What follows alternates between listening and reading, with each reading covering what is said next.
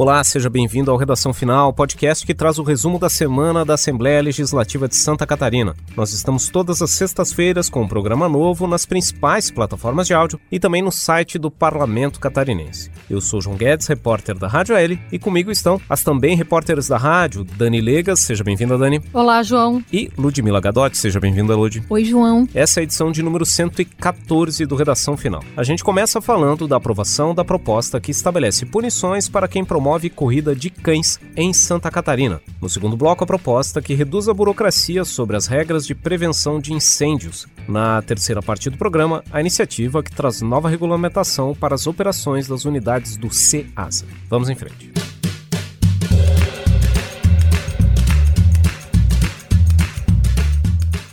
Muito bem, os deputados aprovaram nesta semana projeto que estabelece punições para quem promove corridas de cães em Santa Catarina. Os deputados aprovaram o projeto de lei número trezentos e trinta e nove de dois mil e vinte e um, de autoria do deputado Márcio Machado, do P L, uma proposição que foi apresentada com assinatura de diversos outros parlamentares, atendendo a uma exigência do regimento para que o parlamentar pudesse apresentar novamente uma proposta que já havia sido rejeitada no mesmo ano. O Márcio Machado também é autor de uma proposição de teor similar que havia sido rejeitada no plenário da Casa no mês de agosto. Apesar disso, ele fez esse esforço, mobilizou os parlamentares para recolher essas assinaturas necessárias para que pudesse recolocar essa pauta em discussão na Assembleia. Esse projeto passou por todas as comissões e chegou para votação no plenário nessa quarta-feira e acabou sendo confirmado pelos demais parlamentares. O que, que diz essa proposta? Ela inclui as corridas de cães entre as práticas proibidas pelo Código Estadual de Proteção aos Animais. Esse código, que é a Lei doze mil oitocentos e cinquenta e quatro de dois mil e três, prevê uma série de punições para quem promove, para quem realiza essas práticas proibidas. No caso, por exemplo, dessas corridas de cães, quem promover essas competições poderá ser punido, por exemplo, com multa ou até mesmo com apreensão dos animais, apreensão de equipamentos, veículos, ou pode ocorrer, inclusive, a interdição total ou parcial dos estabelecimentos que vierem a promover esse tipo de competição. Durante a votação, aqui no plenário da Casa, o deputado Márcio Machado usou a tribuna para lembrar que existe uma grande mobilização dos ativistas, das entidades ligadas a essa causa da proteção aos animais, contra essas competições, já que existe o entendimento de que a promoção dessas corridas envolve algumas práticas de maus tratos em relação aos animais, já que existe uma exigência de disputar essas corridas reiteradas vezes, o que pode representar uma grande exigência física, e também há algumas questões de violência contra esses animais e também denúncias de uso de anabolizantes, o que pode ser danoso para a saúde desses cães. Vale lembrar que esse mesmo projeto de lei admite, no entanto, a realização desse tipo de corrida caso elas façam parte de um treinamento de cães pelas forças de segurança pública para atuarem em ações de busca, salvamento, resgate e investigações. Outro ponto que está presente nesse projeto de lei que foi aprovado na quarta-feira é que a proposta também inclui, entre as práticas proibidas pelo Código de Proteção aos Animais, o abandono de animais domésticos e o abandono de animais em vias públicas. Esses dois tipos de violência eles já eram proibidos pelo Código Estadual até o início desse ano, mas eles foram equivocadamente retirados da legislação na edição de um outro projeto de lei que tratava de proteção aos animais.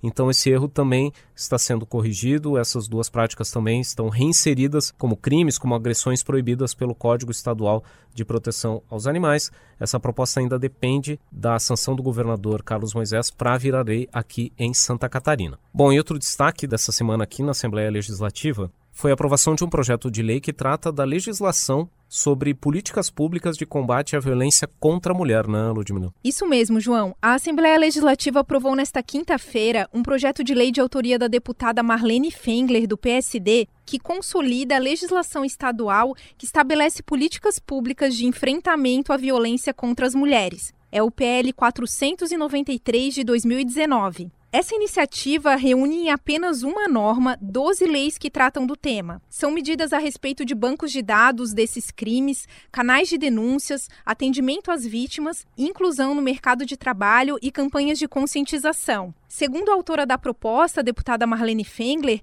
essa iniciativa busca facilitar a consulta sobre os direitos das vítimas. Com a aprovação aqui na Assembleia Legislativa, o projeto segue agora para a sanção do governador. Bom, essa questão da prevenção da violência também é o foco de um outro projeto de lei que foi aprovado nessa última semana aqui na Assembleia Legislativa. É uma proposição do deputado Ismael dos Santos, né, Dani? Exatamente, João. É um projeto de lei que foi aprovado em plenário, conforme você disse, que pretende trazer para dentro do ambiente escolar, das escolas, da rede pública escolar de Santa Catarina, esse debate acerca da violência escolar e doméstica, com relação também ao abuso sexual, para trazer, então, esse tipo de debate para as escolas como forma de prevenção e combate combate a esse tipo de violência. Essa proposta do deputado Ismael dos Santos propõe a criação de um programa chamado Time de Defesa dentro do ambiente escolar. Além da questão da violência escolar e doméstica, essa proposta também pretende trazer para o debate do ambiente escolar a questão do abuso sexual e do uso de drogas. A ideia do deputado é de que dentro de cada escola pública estadual aqui de Santa Catarina exista um grupo de trabalho interdisciplinar com representante de diversas disciplinas e também de diversas esferas aí, ou seja, seria formado por, por exemplo, professores, por alunos, também por pais também desses alunos, além de profissionais e especialistas ligados a essa área. O deputado Ismael dos Santos, do P S D, que é o autor dessa proposta, ele acredita que criando esse grupo de trabalho para pensar em ações de combate à questão da violência e do uso de drogas, já é aí um, um passo fundamental, então, para se combater esses problemas aí, né, que muitas vezes atingem os nossos jovens, né? A ideia do deputado é de que esse grupo, então, pense em ações voltadas para o controle desses problemas aí, né, para o controle da violência na escola, pensando, por exemplo, na realização de palestras ou até de semanas de conscientização, como forma também de reconhecer os direitos humanos e o exercício da cidadania, já desde cedo, então, implantando esse tipo de debate, já que esse debate iniciaria ali dentro das escolas, junto com alunos, que na maior parte das vezes, então, ali são jovens, crianças, adolescentes, né? Então, tá aí projeto de lei aprovado em plenário. Lembrando que essa proposta de número cento e quarenta e cinco ponto seis de dois mil e vinte e um, ela foi aprovada em três comissões, na Comissão de Constituição e Justiça, na Comissão de Finanças e na Comissão de Educação, e nessa semana agora que passou, foi aprovado pelo plenário, dependendo agora de ser sancionado pelo governador. Muito bem, esse foi o primeiro bloco do Redação Final. Na segunda parte do programa, a gente destaca a proposta que busca simplificar as regras relacionadas à prevenção contra incêndios em Santa Catarina.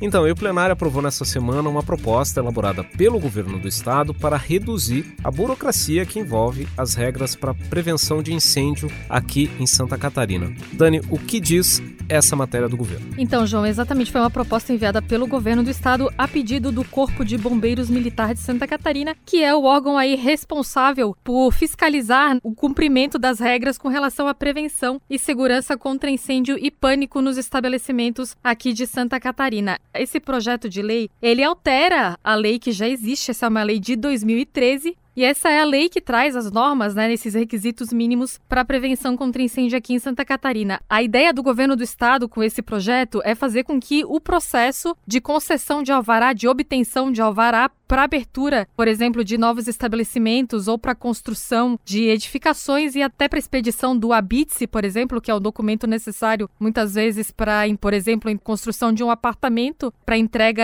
efetiva é necessário o habite-se, né? Então, até para a concessão do habite-se, a partir desse projeto de lei, essa concessão desses documentos vai se tornar menos burocrático. A ideia é que os proprietários, responsáveis técnicos, então, pelas construções que vão fazer esse pedido desse alvará, possam fazer autodeclarações, confirmando que aquela edificação atende às normas necessárias aí de prevenção contra os incêndios, né? Ou seja, antes havia toda uma burocracia, era necessário uma visita do Corpo de Bombeiros, era necessário uma fiscalização prévia, né, mais consistente, digamos assim. Agora, apenas uma autodeclaração do proprietário e do responsável técnico atestando de que aquela obra está atendendo a todas as normas previstas na lei já é o suficiente, então, para a liberação desse alvará para a continuidade da construção e da finalização, então, dessas obras. Na justificativa do projeto de lei, o Corpo de Bombeiros, ele argumenta que, a partir dessa simplificação, de adotar esse processo simplificado de liberação de alvará, a tramitação desses documentos junto ao Corpo de Bombeiros Militar deve agora, né, ter um prazo de cerca de um dia. Ou seja, vai acelerar também a continuidade, então, dessas obras, o que até, pela justificativa, é algo, inclusive, que ajuda a fomentar a economia do Estado, né? Porque daí ajudaria, então, a acelerar a construção e uh, o início de, de novos empreendimentos aqui em Santa Catarina. Lembrando, então, que esse é um projeto que foi aprovado em plenário nessa semana que passou.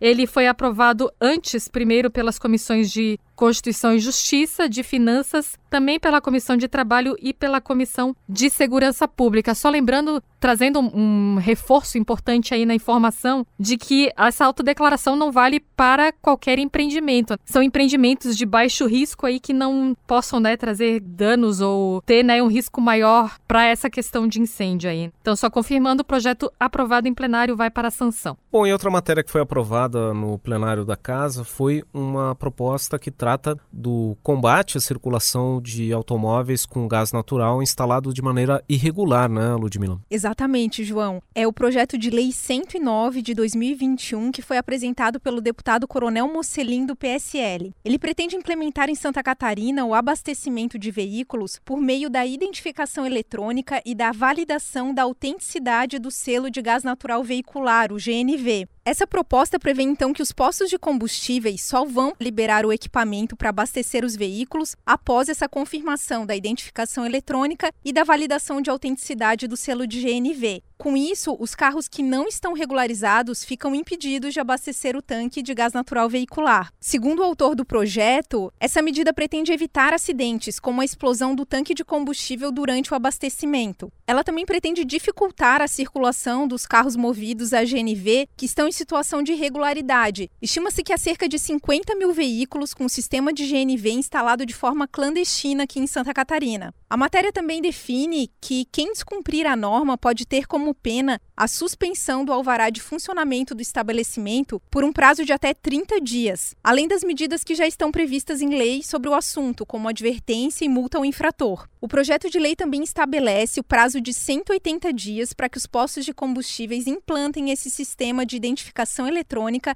e validação da autenticidade do selo de G N V a partir da publicação da lei. O texto também define a forma como os recursos arrecadados com as multas vão ser repassados. Eles vão para a Secretaria de Estado de Desenvolvimento Econômico Sustentável e para os fundos de melhoria da Polícia Militar, da Polícia Civil e da Perícia Oficial. Cada um vai receber vinte e cinco por cento do total. Bom, além disso, a matéria especifica os órgãos que podem atuar em parceria na fiscalização dessa lei. São eles a Polícia Militar, a Polícia Civil, o Instituto Geral de Perícias e a Secretaria de Desenvolvimento Econômico Sustentável, por meio do PROCON, do Instituto de Metrologia e do Conselho Estadual de Combate à Pirataria. Essa matéria, que foi aprovada na sessão desta quinta-feira aqui na Assembleia Legislativa, depende agora da sanção do governador para se tornar lei em Santa Catarina. Pois é, né, Ludmila? A questão é que essa lei tenta tornar mais efetiva essa legislação que trata hoje dessa fiscalização dos automóveis com G N V, né? Hoje existe só essa exigência de se apresentar esse selo na hora do abastecimento, mas sem nenhum tipo de verificação da autenticidade, né? Então é isso que essa proposta traz agora para tentar tornar mais efetiva e realmente tentar combater a circulação desses veículos veículos em situação irregular, né?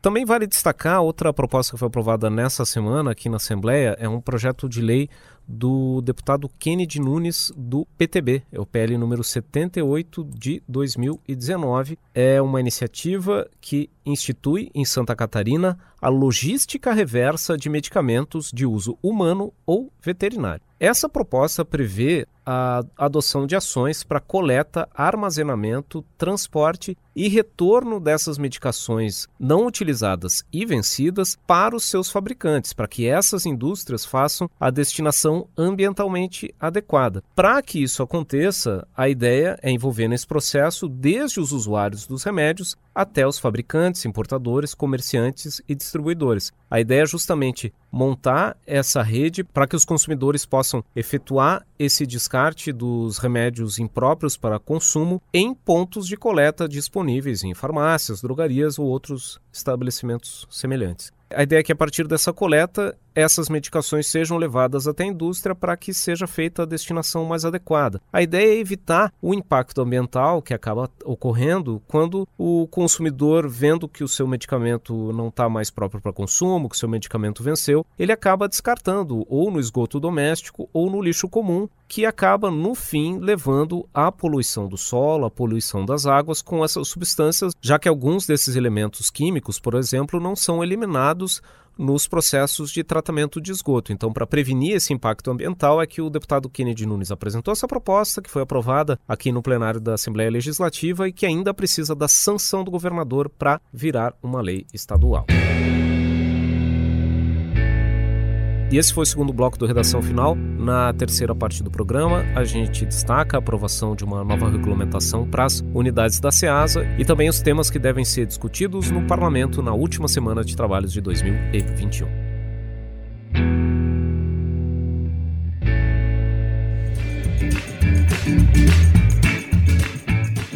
Muito bem, o Parlamento Catarinense também aprovou nessa última semana um projeto de lei que regulamenta a operação de unidades do CEASA em Santa Catarina. É isso, Ludmila? Isso mesmo, João. A Assembleia Legislativa aprovou nessa quinta-feira o projeto de lei número quatrocentos e sessenta e sete de dois mil e vinte e um, de autoria do Poder Executivo. Ele define regras para a organização e para o funcionamento das unidades administradas pela CEASA, as centrais de abastecimento que distribuem e vendem produtos hortifruti grangeiros e outros produtos e alimentos em Santa Catarina. Segundo a exposição de motivos apresentada pelo governo do estado, a CEASA precisa ter normas claras para assegurar um ambiente adequado para o abastecimento das cidades, com a quantidade e a qualidade exigidas pelos conceitos de segurança alimentar. Na avaliação do executivo, essas melhorias buscam atender tanto o setor produtivo quanto o consumidor.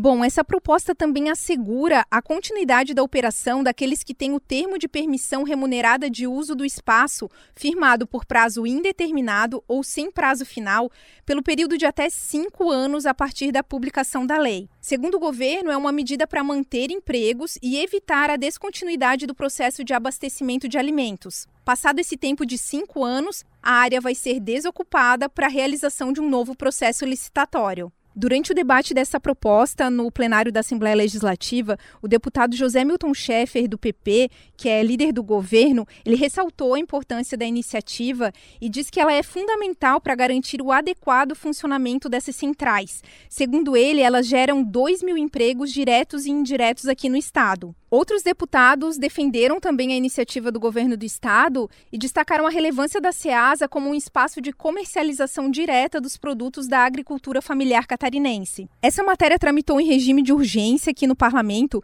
e foi acatada pelo plenário por maioria de votos. Durante a discussão em plenário, os deputados Bruno Souza, do Novo, Sargento Lima, do P L e Ivan Nats, também do P L, se manifestaram contrários à proposta. Eles argumentaram que o governo poderia ter aproveitado a oportunidade para privatizar a CEASA. Com a aprovação aqui na Assembleia Legislativa, a matéria segue agora para a sanção do governador. Muito bem, e o agronegócio, a produção de alimentos, também é o foco de um outro projeto de lei aprovado nessa semana, que é uma proposta que trata de regras de um fundo relacionado à pecuária aqui de Santa Catarina, né, Dani? Então, João, é um projeto de lei que altera uma regra prevista na lei complementar que instituiu o Fundo Estadual de Sanidade Animal. Esse fundo é formado por recursos, né, que são utilizados principalmente para o pagamento de indenizações por conta de abates de animais que estão contaminados com algumas doenças, né, principalmente brucelose e tuberculose. Essa questão da sanidade animal é uma questão muito importante para Santa Catarina, que é um estado que é destaque, né, na, na questão agropecuária, e a questão do controle sanitário animal é uma ação muito forte aqui no estado, né? Inclusive, Santa Catarina foi o primeiro estado a ser reconhecido como livre de febre aftosa sem vacinação, então só trazendo aí essa questão para mostrar que a sanidade animal é muito importante, então existe toda essa preocupação com relação, por exemplo, à contaminação de rebanho com brucelose e tuberculose, por isso que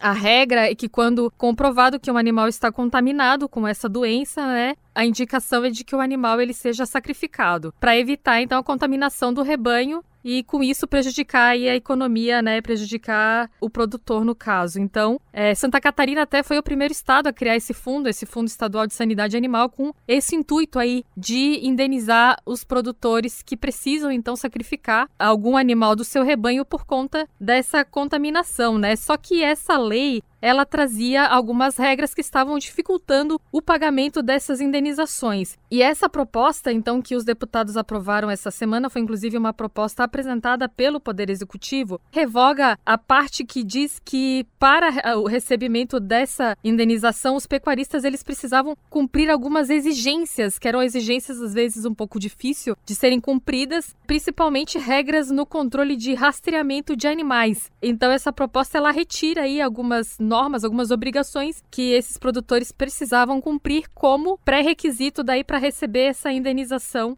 por conta do abate. Na justificativa desse projeto, inclusive, a Secretaria de Agricultura, Pesca e Desenvolvimento Rural apresentou alguns dados, né, dizendo que só no ano passado mais de seiscentos e oitenta e sete animais foram abatidos sem que o seu produtor tenha recebido a indenização por conta de não conseguir aí cumprir alguns aspectos legais previstos na legislação e que era um pouco difícil aí de haver esse cumprimento, né? Por isso que é, essa proposta daí com esse intuito de agilizar aí o pagamento dessa indenização e com isso dar um apoio financeiro para que o produtor consiga manter o seu negócio. A proposta então foi aprovada em plenário, conforme eu disse, com uma emenda apresentada pelo deputado Marci Sopelsa do M D B, inclusive deputado Marci Sopelsa Pelsa já foi secretário de Agricultura aqui em Santa Catarina e ele apresentou essa emenda, incluindo que aqueles produtores que tenham cometido alguma infração prevista na Política Estadual de Defesa Animal e que esse produtor tenha sido reincidente, ou seja, tenha cometido essa infração mais de uma vez, esse produtor não poderá receber essa indenização por abate de animal contaminado por brucelose ou tuberculose. Outra informação é importante, né? A brucelose e a tuberculose, elas são infecções causadas por bactérias que elas prejudicam a produção de carne e de leite no Brasil e se não for aí controlada, ela pode inclusive contaminar as pessoas, né? Por isso então aí toda essa preocupação do governo do estado para fazer o controle da doença assim que ela é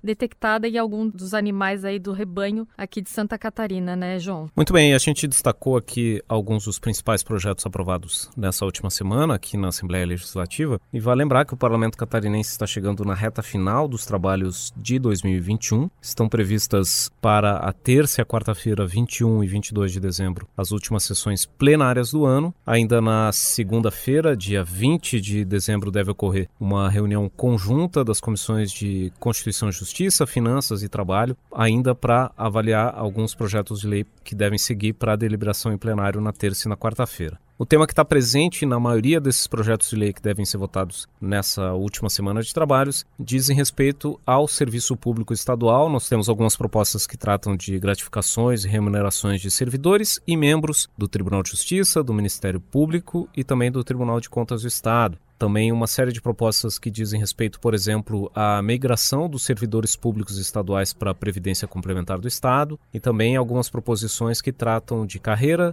e remuneração de categorias como os auditores fiscais do Estado, servidores da UDESC, servidores da Defensoria Pública do Estado, do Instituto do Meio Ambiente, da Secretaria de Infraestrutura, da Agência de Regulação dos Serviços Públicos de Santa Catarina e também da Secretaria de Estado da Saúde, entre outros. Outra proposta que também entra na pauta de votação é a Lei Orçamentária Anual de Santa Catarina para dois mil e vinte e dois. Você pode acompanhar as informações sobre essas votações e debates aqui na casa, nos nossos perfis, nas redes sociais. Nós somos o arroba Assembleia S C no Facebook, no Instagram e no Twitter. Nós também temos um canal no YouTube, youtube ponto com ponto br Assembleia S C, com toda a programação da T V A e transmissões ao vivo das reuniões e votações nas comissões e no plenário da casa. E você também pode receber informações, novidades sobre o Parlamento Catarinense no seu aplicativo WhatsApp. Para isso, mande a mensagem SIM para o número quatro oito nove nove nove seis zero um um dois sete.